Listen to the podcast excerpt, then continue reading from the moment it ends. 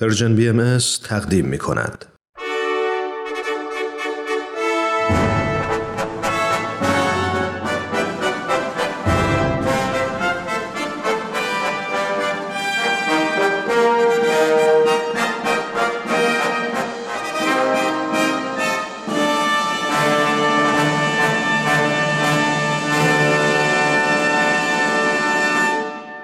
پیک یزدان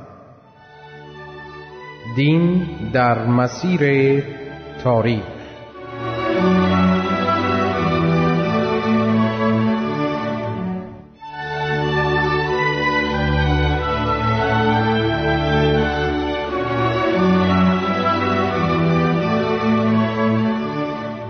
شنوندگان عزیز با درودی گرم برنامه امروز را آغاز می کنیم. در این برنامه آقای دکتر نصرت الله محمد حسینی استاد پیشین دانشگاه تهران و محقق بهایی که ما را در تهیه آن یاری می دهند در پی گفتارهای گذشته و در مسیر شرح تاریخ و تعالیم آینهای آسمانی به ویژه وحدت اساس ادیان الهی به بررسی اصول و قواعد آین مقدس بهایی ادامه می دهند. آقای دکتر محمد حسینی به این برنامه بسیار خوش آمدید. بسیار سپاسگزارم سرکار خانم گیتی اجتماعی شنوندگان عزیز و پرمهر و با وفای رادیو پیام دوست پس از درود فراوان هفته پیش در ادامه بررسی اصول آین مقدس بهایی پس از اتمام گفتگو در باب اصل وجود و توحید الوهیت و بررسی دلایل اثبات وجود خداوند به بیان اصل رحمانیت انسانی پرداختیم و گفتیم که مراد از اصل رحمانیت انسانی این است که انسان صورت و مثال الهی است.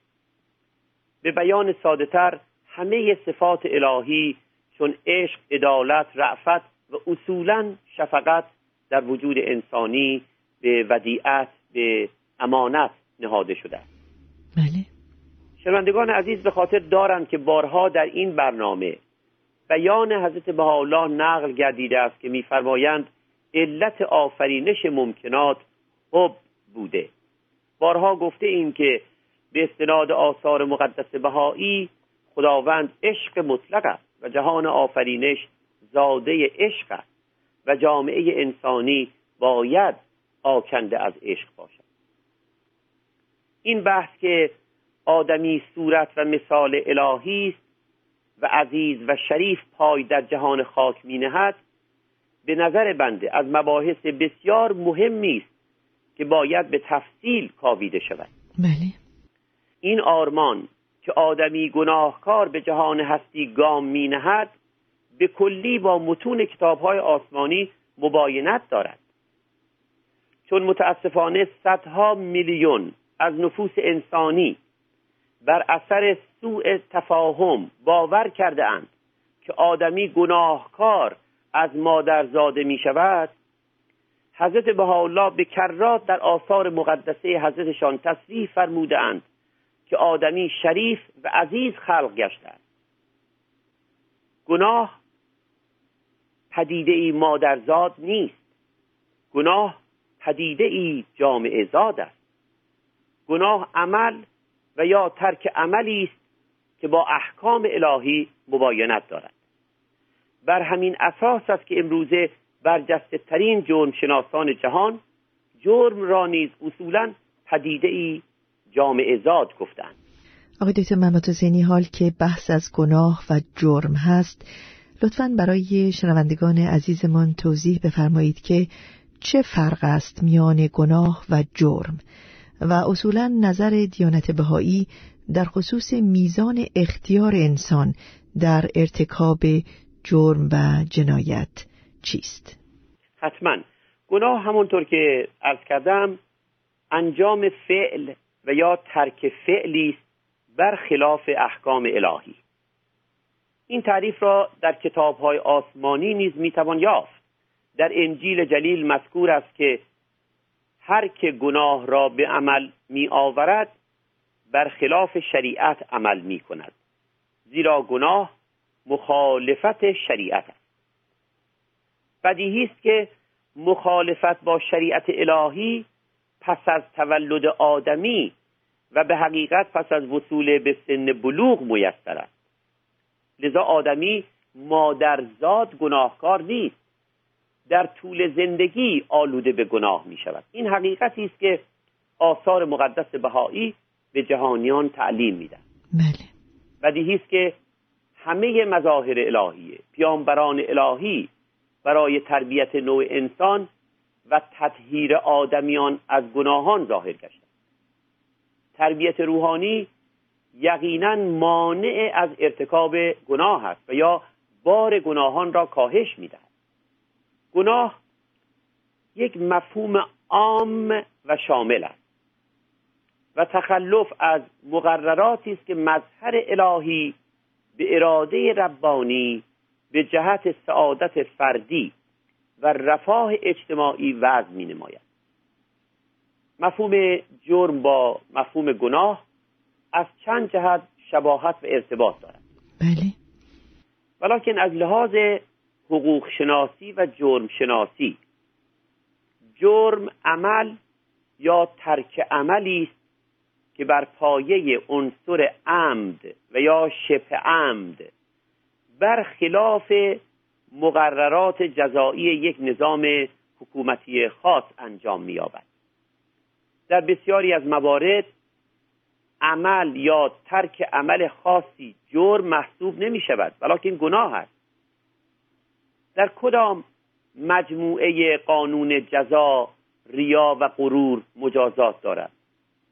در کدام مجموعه قانون جزا نفوس انسانی به خضوع سخاوت و بخشش بر فقیران تشویق گردیدند و بخل و خصت خلاف تلقی گردیدند ملاحظه می شود که مفهوم گناه مفهومی وسیع است و زمانت اجرای مقررات الهی بیشتر خشیت الله و محبت الله حالان که زمانت اجرای مقررات جزایی نظام های سیاسی موجود صرفا مجازات های ظاهری. بله. در این خصوص در مبحث جزائیات شریعت مقدس بهایی به تفصیل گفتگو خواهیم داشت. بحث میزان اختیار انسان. در ارتکاب جرائم نیز بحثی است بسیار مفصل که به هنگام توضیح مقررات جزایی آین بهایی جزئیات آن مورد بررسی قرار خواهد گرفت. امروز تنها می‌گوییم که در اندیشه فلسفی بهایی اصولا آدمی در ارتکاب خیر و شر اختیار دارد. از سوی دیگر عوامل جغرافیایی زیستی روانی و اجتماعی می تواند در میزان اختیار انسان اثر گذارد. بله. پویش تربیت روحانی قادر است. تأثیر عوامل نامطلوب جغرافیایی زیستی روانی و اجتماعی را خونسا نماید و یا به کلی کاهش دهد. در حال نقش عوامل به اصطلاح جرمزا. مسئولیت جزایی آدمی را نفی نمی نماید در مبحث جزائیات شریعت بهایی به موضوع هدف مجازات نیز اشاره خواهیم کرد و بیانات از بها الله و از عبدالبها را در این باب زیارت خواهیم نمود. آقای دکتر محمد حسینی در مبحث اصول عقاید بهاییان تا کنون از میان دهها اصل به دو اصل. نخست اصل وجود و توحید الوهیت به عبارت ساده تر اصل اعتقاد به وجود خداوند واحد و دوم به اصل رحمانیت الهی اشاره فرمودید. اصلی که به استناد آن آدمی صورت و مثال الهی است و صفات الهی چون عشق، عدالت و شفقت در وجود او به ودیعت یعنی به امانت نهاده شده. می‌خواستم خواهش کنم که برای شنوندگان عزیزمان بفرمایید که به استناد آثار مقدس بهایی میان خالق و مخلوق یعنی میان خداوند و انسان چگونه ارتباط برقرار میشه؟ چشم. به استناد آثار مقدس بهایی حق غیب منیع لا یدرک لا یوسف است. حق منقطع وجدانی است. به عبارت ساده تر توان وسایل احساس و ادراک و توصیف آدمی در حدی نیست که خداوند را مشاهده نماید ادراک نماید و یا توصیف نماید.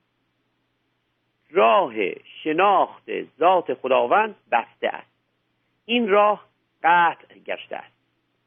خداوند در هر دور یکی از مظاهر الهی را یکی از پیامبران آسمانی را معمور میفرماید که تعالیم و اوامر الهی را به نفوس انسانی ابلاغ نماید. در این دور نورانی حضرت بهاءالله مظهر الهی و اوامر الهی را به ما ابلاغ فرمود. بله. به استناد بیانات حضرت بهاءالله و نیز بیانات حضرت عبدالبها مبین آثار حضرت بهاءالله. ما آدمیان از حق صادر گشته ایم صدور از حق بدین معنا که ما شعاعی پرتوی از حقیم. ما به ظاهر از حق گسسته ایم یعنی از حق در آمده ایم ولیکن در حقیقت همواره به حق پیوسته ایم اگر بخواهیم قدری دقیقتر بیان کنیم باید بگوییم اگرچه به ظاهر فصل دیده می شود یعنی آدمی جدا از خداست آدمی جز خداست ولیکن به حقیقت همواره نوعی وصل نوعی وسال در میان است. بله. میان آدمی و خداوند میان عاشق روحانی و معشوق حقیقی راز و نیاز عاشقانه جاودانه است. این راز و نیاز همان دعا و مناجات به سوی خداوند بیانباز مظهر الهی در هر دور به ما می آموزد که چگونه دعا نماییم مناجات کنیم. این طریق ارتباط میان خالق و مخلوق است. این راز و نیاز عاشقانه میان عاشق روحانی و معشوق حقیقی اگرچه به ظاهر به زبان است ولیکن به حقیقت از راه دل و وجدان است. دل منزل حضرت یزدان آنجاست که نور محبت او میتابد. مظهر الهی حضرت بهاءالله در آثار مقدس حضرتش به ویژه هفت وادی و چهار وادی به ما می آموزد که چگونه به شهربند دل واصل شویم. چگونه وادی ها طی شود. عارف سالک چگونه طوق طلب بندد. به وادی عشق و شوق رسد و وادی ها طی کند. تا به مرحله ذوق رسد و از شربت وسال حق نوشد. از طلب تا وسال قدمی فاصله است. و چه بسیار کسان که در یک آن این وادی ها طی نمایند و به مرحله وسال رسند. برای وصول بدین مرتبه صفاء دل شرط اصلی صفاء دل را بارها مورد گفتگو قرار داده ایم صفا به ما مشعر فعاد میبخشد. فعاد عواطف روحانی قلب است. مشعر به معنای ادراک یا قوه ادراک است. صاحب مشعر فعاد اگرچه از عقل خیش مدد می‌گیرد و خرد خیش را ارج می نهد ولیکن میزان و معیار اصلی او تعالیم و احکام الهی است. این موضوع رو بنده بیش از ده سال پیش در کتابی تحت عنوان حضرت باب به تفصیل هنگام توضیح رساله قنا بیان کردم. شاید پژوهشگران بتوانند به آن مراجعه فرمایند. مشعر انسان ادراک انسان وقتی به مرحله مشعر فعاد می‌رسد متأثر از ادراک روحانی است. او خرد خیش را از طریق بینش روحانی سیقل می دهد پاک و منزه می نماید باری اصل دوم از اصول عقاعد بهاییان به شرحی که بیان گردید اصل رحمانیت انسانی. خداوند عشق مطلق است شفقت مطلق است آدمی که صورت و مثال الهی است باید مظهر این عشق و شفقت باشد شفقت خورشید رخشان آسمان حکمت الهی است. حضرت بهاءالله به عین عبارت میفرمایند آسمان حکمت الهی به دو نیر روشن و منیر مشورت و شفقت. در این بیان مبارک مشورت و شفقت را دو ستاره بسیار درخشان آسمان حکمت الهی فرمودند. به هنگام گفتگو در باب مشورت در نظام بدیع بهایی به جزئیات مربوط به آن اشاره خواهیم نمود. آنچه در بحث امروز باید بر آن تأکید نمود این است که به استناد بیانات هست بها الله و هست عبدالبها اصحاب شور اعضاء محافل و مجامع بهایی به هنگام شور باید با نهایت شفقت با یکدیگر معامله نمایند با اهل جهان معامله نمایند حضرت عبدالبها در لوح مبارکی پس از صدور دستور مبنی بر لزوم شور در همه امور کلی و جزئی به عین عبارت میفرمایند انوار حقیقت از رخ اهل شور طالع گردد. و معین حیات در چمنستان حقیقت انسان جاری گردد معین حیات یعنی چشمه زندگی.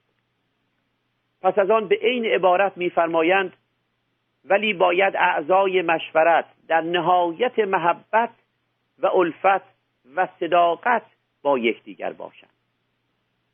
ملاحظه میفرمایید که در مشورت نیست که پایه نظام اداری بهایی است رعایت شفقت تصدیح است در این بیانات مبارکه اصل رحمانیت انسانی در نظم بدیع حضرت بهاءالله به وضوح مشاهده میگن آقای دکتر محمد حسینی اگرچه وقت امروز ما رو به پایان هست اما می‌خواستم در این فرصت کوتاهی که تا پایان برنامه باقی است خواهش کنم که برای شنوندگان عزیزمان بفرمایید که لفظ شفقت در لغت چه معنایی دارد؟ چون غالبا این لفظ رو به کار می‌برید به ویژه در این برنامه به کرات به کار برده شده. تصدیق میفرمایید سکا خانم اجتماعی که از آنچه تا کنون گفته ایم مفهوم لفظ شفقت روشن است. بله. اما شفقت در لغت به معنای میل شدید به کار نیک است. به معنای دلسوزی نیز آمده است. از نحوه کاربرد این لغت در آثار مقدس بهایی و حتی آثار شاعران و ادیبان ایران زمین. برمی آید که شفقت عنوان عام است و شامل هر احساس و عمل خیر چون رحمت عطوفت احسان و مدارای با مردم است. بله. برای درک بهتر معنای شفقت به عنوان مفهومی عام از هر احساس و عمل خیر اجازه بفرمایید بیانی است از عبدالبها مبین آثار حضرت بهاءالله زیارت کردن. خواهش می‌کنم بفرمایید. در این بیان حضرت عبدالبها جوهر شفقت مشهود است. دیده می شود خطاب به بهایان عالم میفرمایند هر مریضی را طبیب حاضق باشید و هر مجروحی را مرهم فائق شوید هر خائفی را پناه امین گردید و هر مضطربی را سبب راحت و تسکین. هر مغمومی را مسرور نمایید و هر گریانی را خندان کنید هر تشنه را آب گوارا شوید و هر گرسنه را ماعده آسمانی گردید هر زلیلی را سبب عزت شوید و هر فقیری را سبب نعمت گردید زنهار زنهار از اینکه قلبی را برنجانید زنهار زنهار از اینکه نفسی را بیازارید.